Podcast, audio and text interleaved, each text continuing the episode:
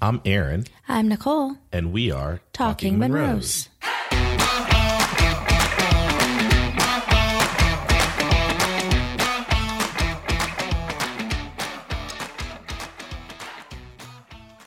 Well, welcome back.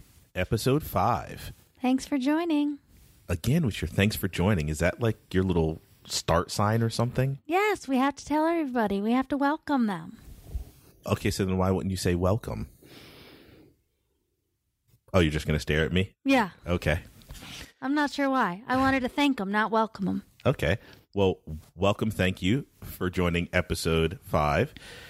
This episode, we're going to take on a, a bit of a serious, more serious topic, one that is probably going to be a bit uncomfortable for some people. I know for you, Nicole, it, it was and has been a topic that sometimes is a bit uncomfortable for you to talk about, which makes great podcasting and, and a lot of fun.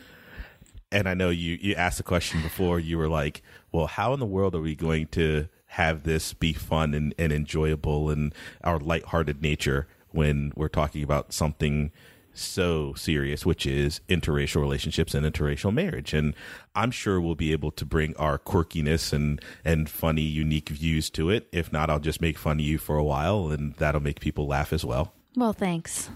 So the the the impetus for this podcast, we had been kicking around a bunch of different ideas, and I read an article on Wednesday of last week where a filmmaker who a, a white filmmaker who was starting to date ended up falling in love with a black woman and he had actually came from North Carolina, came from a small town in North Carolina, and was concerned about having to tell his mother that he was actually dating a black woman and how she would respond. And and of course, as you can imagine, she responded similarly to what you would think. She she wasn't crazy or yelling or or totally bigoted or racist or or anything of that nature. What happened though was she she said, "Well, we just didn't do that when, when I grew up." And long story short, to to summarize the article, what ended up happening was they were overwhelmed and really enjoyed and, and liked the young lady. The couple ended up having she got pregnant and ended up having a baby, but it's the classic happy story of over time they warmed each other and felt great and everything was good, which you and I know is not always the case, but it was great to actually see that and hear that and read that. And that got us to talking a lot over a few days and, and thinking about what we could and should talk about. And, and this is a topic that's near and dear to our heart. So it was one that we should talk about. I can completely relate. As you were sitting here discussing the article, it brought me back to, you know, having to tell my grandmother that I was pregnant.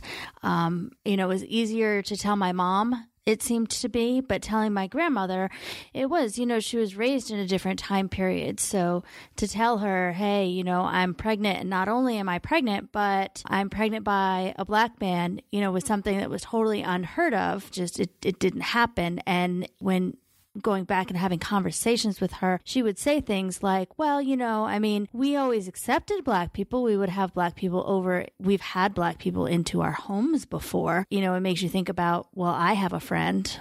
Right.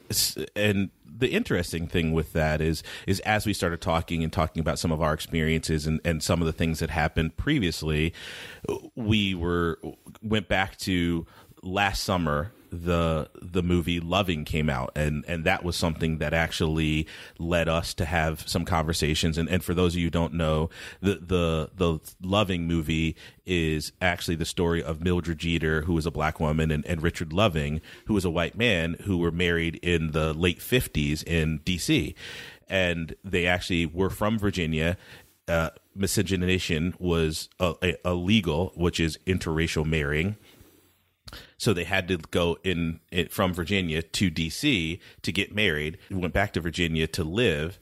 While they were there, two months after, they were actually arrested and charged with uh, miscegenation and and that's a really tough word to say miscegenation so what ended up happening was they were ultimately convicted of a felony and they had a year time that was suspended if they would be willing to leave the state and would be gone for 25 years. And Leon Bazile, the, the judge who presided the case in, in Caroline County Circuit Court, sentenced them and said, in his writing his opinion, uh, Almighty God created the races white, black, yellow, Malay, and red, and he placed them on separate continents. The fact that he separated the races shows that he did not intend for the races to mix. Well, obviously, that was a, a certain interpretation of religion and the Bible, which is often something that's used for that, uh, for for racial discrimination. And so the couple had to actually leave Virginia and move to D.C. They they were from rural Virginia, wanted to live in rural Virginia, but even though they left in 1958 and lived in DC and settled in DC, they still continually snuck back to see family and friends and still lived their lives in Virginia. And in 1963, they'd had enough of that, and Mildred wrote to to Robert Kennedy, who was the general general at the time, asking for help, and he pointed her to the ACLU, who assigned two lawyers to help them. And the case made its way through the courts all the way to the Supreme Court in 1967 and was argued in front of the Supreme Court. And one of the quite possibly most beautiful lines that were ever spoken w- was shared by Richard Loving when he was asked by one of his attorneys if he had anything to say or wanted to say anything before the court. What he said was, Tell the court I love my wife, and it's just unfair that I can't live with her in Virginia very moving, very powerful. Yes, it was. It was very moving, definitely. Um, maybe you don't think it was moving. Maybe I do think that it was very moving. It just, you know, to reflect back on that time period. The Lovings married in 1958 when it was unheard of for you to marry outside of your race. Being able to write to Robert Kennedy in 1963 must have taken a lot on um, on Mildred's part. She did say though that she was not looking to and never was wanted to be part of the civil rights movement. Right. She wasn't trying to make some huge stand. Um, she just wanted to be able to live with her husband and be near her family in Virginia, which the judge had told them that he would remove their they were supposed to serve one year in in prison and he would take away that sentence as long as they agreed to leave everything that they had grown up with everything that they had known and moved to dc and, and raise their family right and luckily in a unanimous decision the court held that the distinctions drawn around race and, and the anti miscegenation laws in 14 of the states, including Virginia and, and some of the other traditional Jim Crow Southern states, it, it was illegal. And there, they had found that there was no legitimate purpose independent of individuous racial discrimination that that law was there. And so obviously it was a significant victory for the civil rights movement and the end to a lot of the Jim Crow laws that were, were happening and, and going on, eh, which were still helping to keep the South segregated. And in that fantastic article and fantastic movie and, and the thinking that we did, we went to do a little bit of research and, and looked at the Pew statistics and you know Pew Research Center is is fantastic for that. They have a lot of great statistics, and we started thinking about interracial marriage. And when we were first married, it was very different. We, as you heard about in our origin story, we were married in 1994. It's 2018 now, so obviously it's it's one of those things where. It, times have changed and a lot of views have changed. So we went and looked at some of the facts about interracial marriage. And since 1967, there's been a steady rise in interracial marriage. Newlyweds were about 3% in 1967. And, and now, at least when they did it in, in 2015, it was roughly 17%. Right. And, you know, while that's not a huge increase, it actually is when, when you look overall. Um, that, you know, in 1967, there were still laws on the books about miscegenation. And, you know, essentially people couldn't be together. If they were caught, they were in jeopardy of serving jail time. And, you know, increasing to 17% in 2015 is, is just, uh, pretty radical. It's, right. Well, it, it's a huge number. I, you know, it's it's almost five times. It's just a little actually not almost. It's over five times, almost six times the rate in in roughly what's that fifty years. And then in general, all marriages, again, in 1967, it was about 3% that were interracial. And now, roughly, it's about 10% of all marriages. So, not just newlyweds, not new marriages, but all marriages for those of you who are second, third, fourth, fifth, or like Liz Taylor, what's that, seventh or eighth that she had? uh, she, she believed in, in the institution of marriage, not just in the institution of being married. Or maybe she believed in the institution of being married, not just in the institution of marriage. Right, right, definitely. And and it goes hand in hand with, you know, when when something increases, then something decreases. Um, and so there's been a dramatic decrease in the number of those who oppose people marrying interracially. So in, in 2016, 10% say they would oppose such a marriage of their family, down from 31% in 2000. Oh. The biggest decline has occurred among non blacks. Today, 14% of non blacks say they would oppose a close relative marrying a black person, down from 63% in 1990. So even though that number before only jumped from 3 to 17 for the number of marriages, it seems that um, people are definitely changing their views and are definitely becoming less and less opposed to interracial marriages. Right. And exactly. Just overall, in general, the view has changed. But, uh, you know, we all know that a lot of people that were not, that were non white, weren't making a lot of laws in the 60s. So it, it's one of those things where now you see and you're able to see over time as the civil rights movement has gained and has, uh, there's equal ability to have a say and also people are able to to meet and see and, and be with each other and as we progress over time that those numbers come down and you see things like nearly four in ten adults say that the growing number of people marrying someone to a different race is good for society, which is up uh, from 24% in 2010. Right. And then you have nearly three in 10 Asian newlyweds, 29%, were married to someone of a different race or ethnicity in 2015, as were 27% of Hispanic newlyweds. So it's which not- is interesting because actually the highest pairing is Hispanics and, and others. So the highest rate of intermarriage is a Hispanic and white spouse at 42%, which I thought was actually, it honestly caught me off guard. I, I didn't expect that. It did. You know, I always thought of uh, Asian and white. Um, you know, even yes. traced back to the Vietnam War as something that was more predominant and more accepted. Right.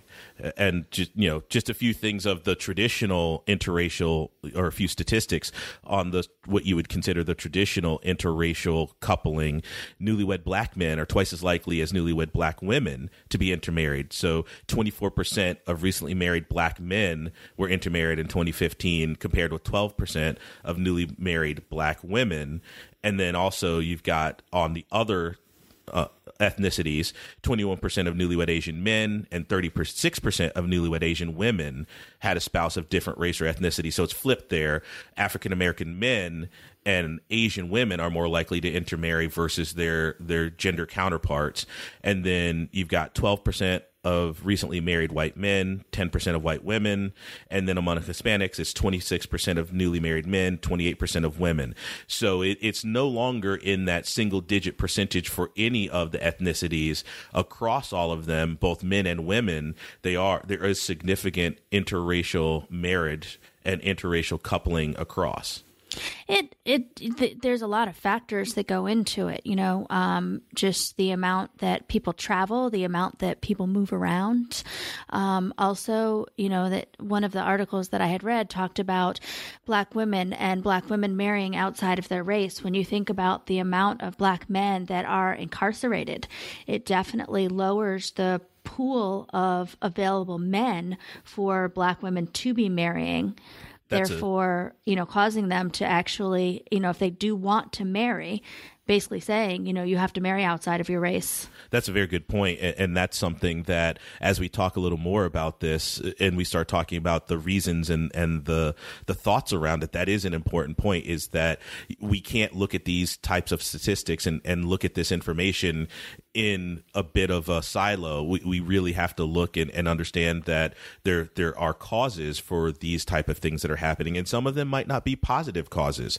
So the fact that we we have a positive thing coming from something like the mass incarceration of African American men, you know, the the actual incarceration itself is a problem and is a challenge, uh, you know, and and I guess the thing that I would say is is that we've talked about all these statistics that came from the Pew Research Center and all the all the information that we really thought was interesting and important. I'd ask you, or, I'd say, and this was a bit of a debate that we we had, which is what's driving that? You know, what, what do we think is driving the change? You, you identified one of the things that you thought about the fact that it, it was, you know, mass incarceration of African American men is, is one of those items. I think you also had another one that you had researched and you looked about military couples. I did, yes. Um, military couples, it says interracial marriages are more likely to occur within the military than outside it. The unions have nearly doubled over the last 20 years. Okay. Um, and that is it, it's it's based on um, re- recruitment across international lines, and it's. Okay.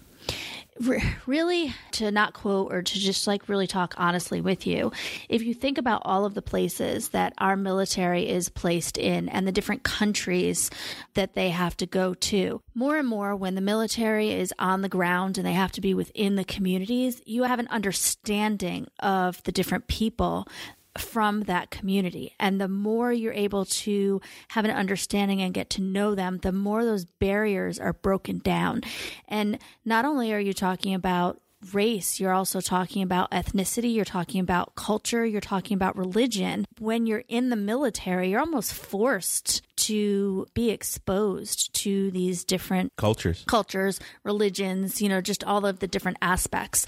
Um, well, and let's be honest, as as a guy, you, you know, you're in a foreign land, you're in an area where you're surrounded by people who aren't most likely your race and your ethnicity and you get to know them and you start to find them attractive and that helps to break down some of the stigma of being with somebody else who's not of your ethnicity and it's it's a lot more acceptable because it's not just you doing it. You've got a number of your peers and your friends who are also doing it in the military uh, because you're you're over there for you don't do tours for 5 minutes. You do tours for months and years. Right right. You know and i mean? I you know vietnam it was just that our country was in a different place then. So many of the men that were over in Vietnam, they did have relationships with Vietnamese women, but those relationships stayed in Vietnam. Those babies that were born were born in Vietnam, and those relationships didn't carry back to the States, but it was still going on. Now, fast forward 2018, those relationships are going on in the other countries, and because the military is spending so much time on the ground and forming relationships, they're even often choosing to stay over in a foreign country to live out their life with the person that they met in the other country, or they're opting to bring back their significant other to the United States. Well, and, and I would say, I would also say that I think even the, during the the times in the 60s and 70s during the, the, Vietnam War, the Korean War, there were some people who choose who chose to bring their a significant other back and start a family. And I, we don't profess to to be speaking for all of the different scenarios and all of the different people and, and cases that happen. We're just talking about our own views, our own experience, and, and the research and information that we have. And so, if if you come from a different situation, we'd love to hear about that, and we'd love to to understand that more. The other thing that I, I would say is that entertainment, I believe, has done, has played a large part in a breaking down the barriers and, and changing the mystery or, or demystifying different cultures and also making it okay to idolize or uh, identify with other cultures. The in the 60s and 70s and even 80s uh, the African American culture I would say even 90s and uh, all the way up until maybe the early 2000s, the African American culture was not represented very well in entertainment. You didn't see a lot of TV shows, you didn't see a lot of movies, there wasn't a lot of music outside of R&B and and jazz, which to a certain part was uh, almost a fringe. It was very heavy classic rock, heavy metal, the country, those type of of genres that that were more prevalent and w- with the influx of hip hop and the African American culture in radio, music, television, m- movies, also video games, basketball, sports, all those things also help to make it acceptable among many different cultures and ethnicities. And all of that stuff is not positive. So this is not us saying that all of the the music that you hear or movies that you see are all positive and all great examples of various cultures, not just African American, but also white or Hispanic. But the fact of the matter is, it made it closer. It made it something where people could see and they could understand and they could hear, and sometimes they actually appreciated it. Right. When you talk about, you know, when we grew up and we were watching TV, they had um, what do you call it? They had All in the Family and they had the Jeffersons. You know, there right. was no intermingling of the shows. Right. You and, and they had and, caricatures on there. So, like in All in the Family, you had the single black person who represented black people, and the same thing on the Jeffersons. You had the one white person who represented like a caricature of, of white people, or the Asian person, uh, and they they played those the caricatures of each other versus real true characters and real true people that are more complex than these very simple ones that were shown. Right, and and now you have shows such as Blackish, which is interesting just in the title itself. Um, you know, I mean, you have a, a, a a black family. Um, but when you look at the mom, the mom is actually biracial. Mm-hmm. Um, and you know they they don't hide that they're they're very open about the fact that she's biracial and you know hence the title blackish it's not a full on black family they're not characters it's a very each each person is a, a very dynamic individual Right, and yeah, of course, everyone has the the Cosby Show. So you've got the Cosby Show that it was a, a fantastic breakthrough to show African Americans in a, a very different light, who were both well educated, who had a very nuclear family, had a nuclear family, and were what would traditionally be reserved or seen as white characteristics or, or, or, a white type of family, but it made it relatable. Many of those stories, many of those shows, many of that music, it makes the cultures, the other cultures relatable. It helps to get people to understand that we're not so very different and and on top of that the the population mobility is another thing which just our example and, and just our Uh, our life and, and our history is that you know you grew up in Connecticut you lived in Connecticut your whole life. I lived in Connecticut three different times but I consider myself being from Connecticut. But just in our marriage alone we've lived in five or six different states. We've traveled a bunch. We've been around. So you know population mobility and we're not the only ones. We've we've met numbers of people both interracially married and not. We've got friends that lived in Atlanta that now live in Florida. We've got friends that lived in North Carolina that lived in New York. We've got lots of friends that live eh, on the west coast that grew up on the east coast. So the the ability of a populace to move and like we talked about eh, not too long ago it was you were born grew up lived and died within 50 to 70 miles of where you were born. And Which is what, what I think, if you think about the mentality of the town where we grew up, there were, were definitely very few non white people that grew up in that community.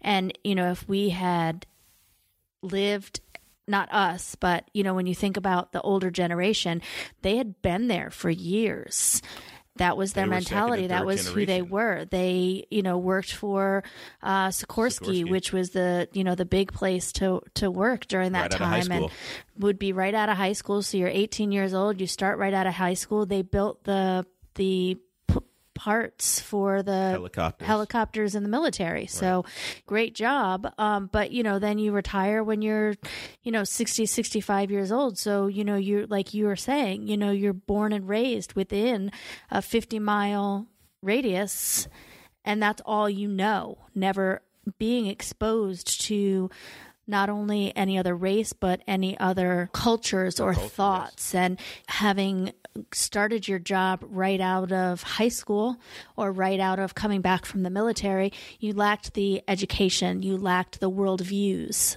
of what we have today. I, for our military friends listening, I don't know that I'd say you lack the education. So again, if those nasty grams need to come, those come to Nicole at talkingmonroes.com, not not Aaron. Do not send that to Aaron. At I think you're smart. I think you're fantastic. when i say education i'm talking about I'm sure the world understand, but- views that you gain by meeting people of different cultures and ethnicities while on a college campus per se. Well, and and I think part of of what we were talking about, or, or part of it is, it's just it's a different mentality. I, I think you do get that those worldviews, and you do get the ability to see others from a culture in the military. The challenge is that it's more of a forward leaning aggressive approach to a certain degree you are potentially in a country that you're an occupying force or you're in a place where you're not always welcome where like as you said uh, uh, on a college campus it, it might not be the same. It's just a different mentality. And then of course those of you who, who listen and who are part of it, the, the millennials get a, a, a very bad rap. They, they get a, a, a terrible rap with, with all the different things that they're doing about cord cutting and killing cable and eating avocado toast and all of the foolishness that the millennials do, which is, you love you millennials, but seriously, avocado toast. Keep in mind that's that's coming to Aaron, not Nicole. Yes, Aaron at talkingmonroes.com. Absolutely. But see, the good thing is I'm about to talk about all the great things that millennials are doing, which is the fact that an overwhelming majority of them, regardless of race, say they'd be fine with family members married to someone of a different racial, racial or ethnic group. So when they were asked about a particular group to which they didn't belong, millennials are about as equally accepting of marriage to someone as any group tested. So roughly 9 in 10, about 86 87% would be fine with a family member's marriage to to an African American. So 88% uh, a Hispanic American is 91%, an Amer- an Asian American 93%, or a white American 92%. So about 85 80% overall. And that's compared with older groups. So of course, those baby boomers and the older generation, millennials have a signif- are significantly more likely to accept any interracial marriage. Yeah, I mean the numbers are astounding. It's oftentimes by you know twenty percent more um, that millennials are more accepting than Yes. than baby boomers. Um, you talk about the numbers are 73% among 30 to 49 year olds, 55% among 50 to 64 year olds, and just 38% of those ages 65 and older are okay uh, with interracial marriage. Right, with someone exactly with, with someone a, a family member being willing to to be married, which again that that you know logically makes sense because you look at it and you say those 65 and older were probably coming up right around the time before and then coming of age in marriage right around the lovings time and then as the civil rights movement has grown and as all of these things that we've been talking about have actually become more and more in place, the views have changed. And it's not only in marriage. I, I know you looked up something about the dating as well.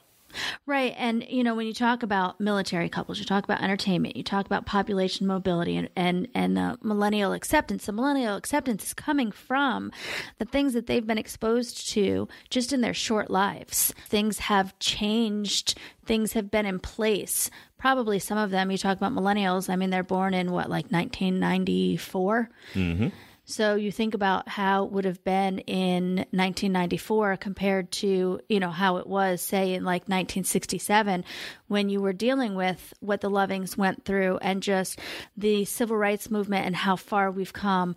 It's interesting if you think about it. Our oldest two have a different experience and, and are have a different sensibility than our, our younger three who really are millennials and have grown up during that time. Yes, you know, and and and their their dating, all of them actually, their dating experiences have been very different compared to maybe the reactions that we received when we first started dating. Millennials forgive me for using a term, but is is is almost like a uh, a melting pot. Yes. You know, they, they you think about people living in the metropolitan areas and just how many different cultures, religions, ethnicities, races live in those areas, and, and the amount of people that because more and more people are traveling outside of just their 50 mile radius where they were, you know, born and raised, are being able to experience you know, without having to join the military. You know, I was talking about joining the military and people being in other countries, but, you know, you can go into large cities. You can go to New York City, you can go to Chicago, you can go into Baltimore right. and, and have the same experience that you would without having to go to college, without having to travel overseas. Well, and and one of the things that they they pointed out was, as we talked about dating to finish up the topic or thought on dating in millennials, nearly ninety three percent uh, of eighteen to twenty nine year olds agree with the statement. I think it's all right for blacks and whites to date each other. So again, a, a majority of them think it's okay, but to, to, continue on with what you were saying is that as you move around, as you see other people, as you are exposed to other experiences and, and other ethnicities, it, it, you feel more comfortable and more common. And there's actually a, a number of, of, research studies that have been done that show that those who are college educated are willing to be interracially married or dating more than the same people of a race, racial class if they've only done some college or if they've actually done no college. So those who only have a high school education on average are about five to ten percent lower than those who have some college, which are again about five percent, ten percent lower than those who've graduated college. And in some instances, like Hispanics and blacks, it's it's the difference between high school and actually graduating college is about 20 to 30 percent willingness to be able to either interracially date or get married. And uh, you know going back to what you were saying before you made a knock on me but that's fine. You know it is what it is. But you were saying you know it, it, it doesn't have to do with your smarts or your intelligence as far as um, often accepting interracial relationships, it has to do, in my opinion, it has to do with the people that you're exposed to. In high school, you are exposed to the people that are within your own community. You don't have people outside of your community usually attending your high school. So, you know, even if you just have some college experience, now you're going to college with people from all sorts of communities that are now on one campus and you are building relationships and gaining better understandings of those people.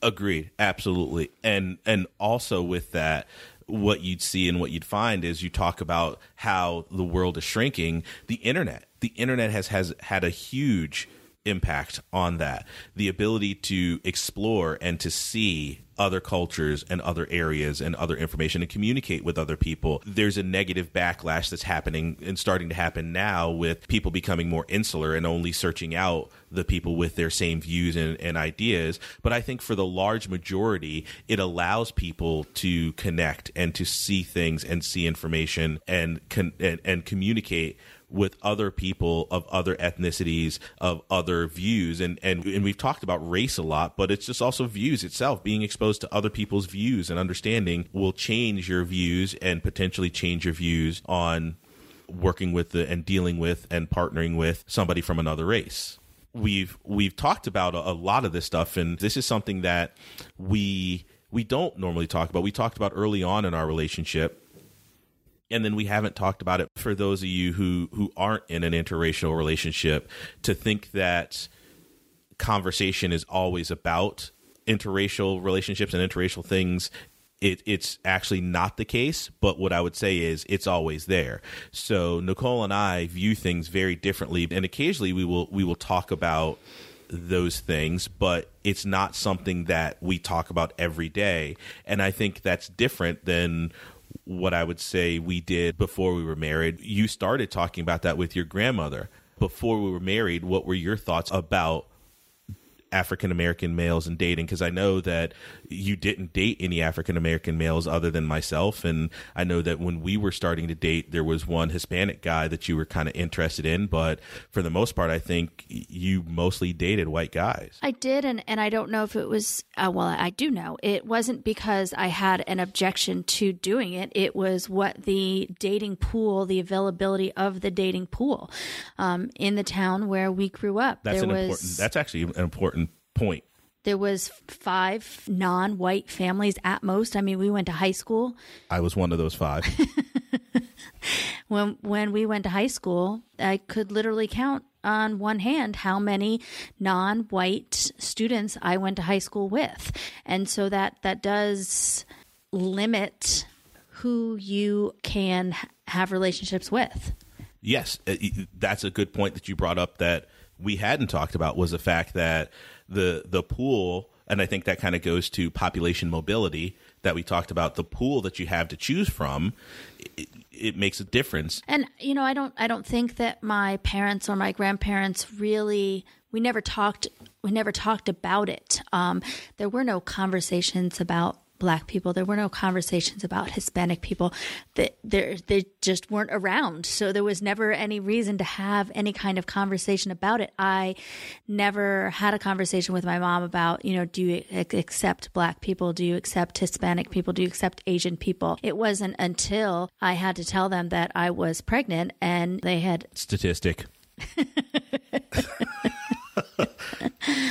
they um, you know met you and you know knew that obviously you were a black male and just kind of hard to hide. Just the the comments that come from that afterwards of oh my gosh not only is your life going to be hard now what are you going to do? You're going to have uh, a biracial child and their life is going to be so difficult and what you really know about raising a black baby because of course the baby's not looked at as coming from both sides that baby is One now you're raising blood. a black baby. How are you going to raise a black baby? What is your knowledge on that? What is your knowledge on on the the, the African American culture. and and you raise a lot of very good points and and you point out a lot of interesting challenges. Part of that too was even our friends that we were friends with for a really long time it was okay. It wasn't a big deal to date interracially but when we actually started talking about having a child and and when we actually started in the situation where we were going to have a child, it was seen very different, and and it was something that was viewed differently. Looking and, back on our friends, you know, it was it was like it was okay to experiment, but you knew where your place was in society when it came time to marry that you were going to marry within your race one of the things I would say that for me was that you had said it wasn't really discussed. And I would say in, in my relationship with my parents, it was always discussed. It was always something that we talked about. It was always something that we reviewed and, and really were open about. My mom was very open with me about it and, and really talked about the fact that in her mind, she didn't care what person whether it was race or uh, religion or anything like that. Her big thing was just she always wanted to make sure that the person I was with loved me and cared about me and took care of me in the sense of from a partnership perspective. And that was something that was. Uh, I, I would I would tend to say is more pervasive in African American culture, but my friends were they were the same thing. You know there was a lot of conversations that i had with my friends who i had did have lots of african american friends as well as lots of white and hispanic and and asian friends. And we all talked about the fact of be careful. And there's all those stories that you see of i would just say males of color who start dating and, and fooling around and, and having a, a physical relationship with somebody outside of their race and they end up getting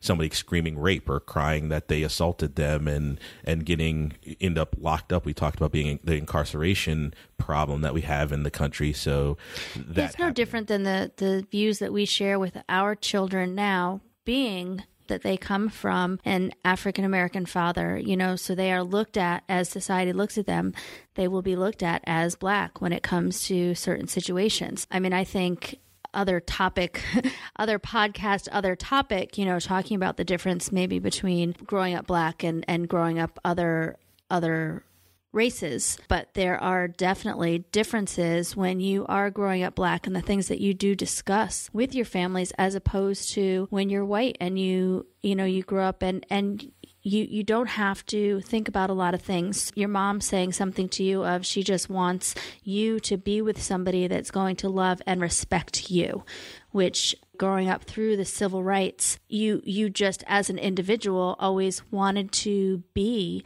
respected and be loved. Right. So I think and our experiences were not ones that were, you know, we didn't get married in the mid 80s or something or early 80s. We were married in 94. So it, has been 24 years now that we've been married. And it, it definitely is, views have significantly changed.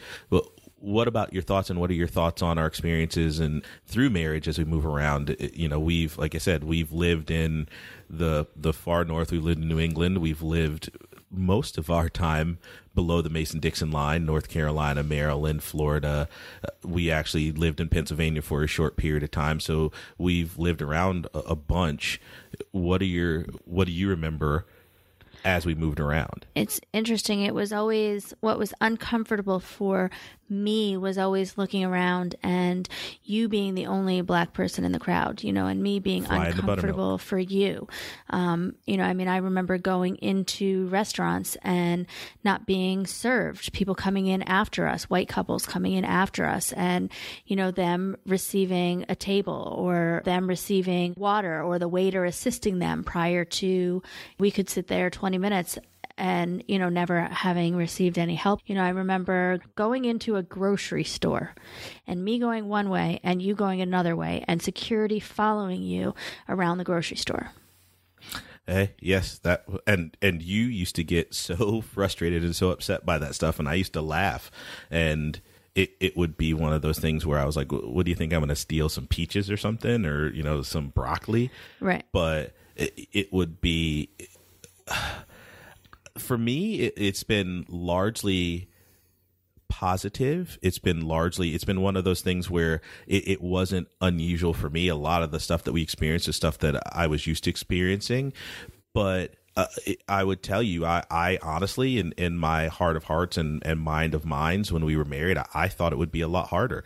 I thought we would get a lot more discrimination. And I don't know if it was just that we were very vigilant or I was very vigilant and we were careful and, and thoughtful about the things that we did. And like I said before, I'm a, I'm a, in my podcast, my origin story, I'm a risk averse person. So we never did anything. I was always very conscientious about the things that we did. Oh yeah, I mean, I in researching for this podcast, you know, one of one of the things that one of these states where um, misogyny became uh, oh, the anti-miscegenation. Yeah, the anti-miscegenation. That when, when they talked about the different states that finally ended it, and one of the last two states to end it, I think, was Alabama and I think Mississippi. You know, I mean, when you talk about the things that we. Oh, you're going to tell the story about when you came to visit me and jumped off the off the train and gave me a hug in Montgomery, Alabama. Um, that did come to my mind because mm-hmm. that was in 1993, and it wasn't until I could I don't remember the date. It was 2000. Yeah. I want to say it wasn't until 2000 that yeah. Alabama finally outlawed yeah misogyny. Cute, cute short white girl from Connecticut down in the deep south in in uh, in Montgomery, Alabama, comes jumps off the train after a 28 hour ride and jumps on the the dark black male and starts kissing him, and the dark black male then throws you off and goes, whoa, whoa, whoa, whoa, whoa, whoa, whoa, we're in Alabama. I don't know you move. Exactly, we're in Alabama. what, are you doing? what are you doing? Exactly. and then we go get into my friend's borrowed Mercedes Benz, uh, and shout out to Max, and drive back to Auburn, but you'd never been to Alabama before. You no. just you didn't even think about like which was I think you think so, about it. That's the difference between well, growing up I think I want to say growing up African American and growing up white, I had no reason to think about it. Right. Well, and I think it was uh, honestly, I thought I thought it was kind of beautiful, and in hindsight, now you know it's it's very beautiful that you didn't even think about that. You didn't even see it. It was just you saw the the person that you really cared about and loved, and you were so happy to see them, and you know, I guess that says something about you and it says something about me who was like, whoa, whoa, whoa, let's go, let's go, let's go, let's go, get out of here. Right. But when what I, I was actually going to talk about was, you know, you being a risk averse person. You know, yes, you were in college in Alabama, but it's not something that we would have gone on a trip down to Alabama or gone and visited Mississippi. You just it's not something that you go and Mississippi's and do. a fine state. I hear. I'll I probably will never know. I, I hear it's a great state, but just as an FYI, Mississippi has the lowest interracial marriage at three percent still there were things that when we went on a road trip, we made sure that, you know, our headlights weren't broken, that our registration was up to date, that we had our insurance and we had our registration on Drove us, and that we limit, had our driver's license. all the, all and the traffic laws. Absolutely, Yes, which is why you yes. couldn't drive. Yes. miss crashing cars and all that kind of stuff. End up some backwater jail because you driving 216 miles an hour or something.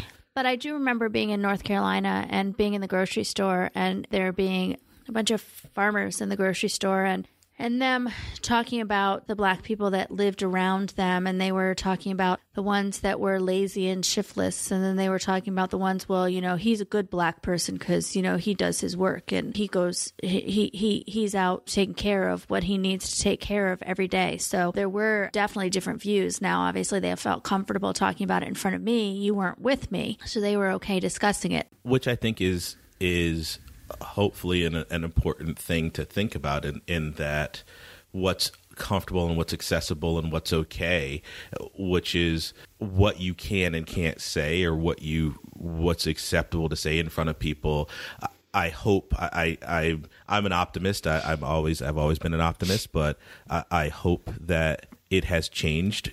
But I know that to a certain degree it is not. Some of it's gone underground, but that was one of the things that I, I said about living in New England versus moving down to the South, which is in New England, you'll have people that will smile in your face and, and do very terrible and nasty things and say very terrible and nasty things behind your back. Where at least in the South, uh, I knew where we stood. And I knew if people didn't like us, they didn't like us and they were going to say they didn't like us and they were going to avoid us. And so it was a lot easier to to live and deal with. And I, I know that that for many people they might react to it a certain way and they might say that it's totally not that case and we're stereotyping and all we can say and all I can say is that it's our experience and it's something that we lived and we dealt with and, and that's what we experienced and we're not going to to generalize and say that that's how it is everywhere but it's how and and what we experience Right, definitely. You know, I mean, within this podcast itself, other than the the few Pew statistics or the the loving family that we discussed, this is all basically our our personal experiences, which could be very different from somebody else's personal experience. Well, and, and one last thing. So let's talk about our kids. So near and dear to your What heart. about them? Well, one of the last research topics, one of the last items from the Pew Research Center that I, I found very interesting is that one in seven infants, 14%, are multiracial or multi-ethnic. And that's tripled since 1980. As of 2017, it's 14%, and it's nearly tripled. It was 5% in 1980. All of Thank you, millennials. Yes. so all of the things that we've talked about, it, it, it kind of wraps up to say not only is, are a lot of these trends ch- changing as we've seen, and we talked about the numbers, but the trend is that it's going to continue. And our kids are, are obviously very good examples of we have five children, four boys, one girl, and all of them obviously are multiracial, but all of them as well have different preferences and, and date different kinds of people. So we have one who's dating a fantastic guy who is actually Hispanic, and we have our, our oldest son who is dating a- young lady who is actually multicultural, but she's actually, for those of you African American folks like me who had parents who used to talk about it, where she's Caribbean and she could actually pass. She is, she's very fair skinned and, and you would never know that she was multiracial or Caribbean. He generally has tended to date more fair skinned, almost white girls, if you would. We have one of the twins who is heavily, really likes and desires females who are Hispanic or black, one who is kind of Hispanic and white girls, and we have our youngest who we're not sure yet. We'll we'll see what his preference. Hopefully, we don't have to worry about that for a while. Correct. But the the reality is that it's obviously something that we've discussed and, and we've talked about and they've experienced because many people ask them if they're Hispanic because they are the the olive more darker skin and, and the hair and and they, they look more Hispanic than they do biracial. What's interesting about that is that they've really grown up in a society that views multiracial both people and also relationships a lot differently as we talked about. I think it's interesting to see them, you know, not only for their their relationships, but you know how they they see themselves. Yes. And I think how they see themselves has a lot to do with how they identify. Right. And our hopes for them, at least what we've talked about and and in a, a, relationship perspective is the same thing that my mom's hopes were for me, which is find somebody who loves you. Don't worry about any of the other stuff. Find somebody that you love, you can trust, you can partner, all the classic things that you'd say about finding a good partner in life and not the things that you'd say about whether or not they're a specific color or a specific religion or a specific anything else. Right. And, you know, as I was discussing before about the dating pool that was available to me, I never looked at, you know, well, I'm dating a white person or I'm dating a Hispanic person or I'm dating a black person. Yes, you did. I know you did. I'm sure you did. You know, when you came along, you were just such a great guy that it really didn't well, matter there is what that. your well, race was. you know, there is that. Flattery will get you everywhere with me. So. And, you know, I mean, again, being a white person and things that I never really had to think about before, but now having children that are of different ethnicity, just really viewing it and, and saying, just like your mom said, I just want somebody to treat them right and with the respect and love that they deserve. Correct. And I believe, for the most part, I found that. I don't know your jury's still out. We've been together 24 years, but what is all that noise you're making over there? Sorry. What in the world are you doing? I forgot. Did you to fall put off my- the stool when I said for the most part we we got I that? did the ultimate no no and forgot to put my phone on vibrate and then got nervous and dropped it on the counter. Mm-hmm. I need to like have a little thing that says like recording now. Turn off your phone or something. Uh-huh. like in the movie theater. yes, exactly. Turn off your cell phone. Yes, I'm going to have to ask you Silence to your leave. phones. I'm Please gonna- silence all I'm going to have to ask you to leave now, please. You you didn't silence your phone. well, unless you have anything else, I think that we're done. You survived this one. I did, yes. You were really nervous about this one, so I don't know why though. Well, you're really nervous about all these things because I don't know. Because I have to talk. Well, that's the introvert in you talking, so which is I guess that's just an introvert you coming out because you don't really like talking. So No. well, thanks for listening. You stole my line. I did. You could say it too. Thanks for listening. Nobody's listening.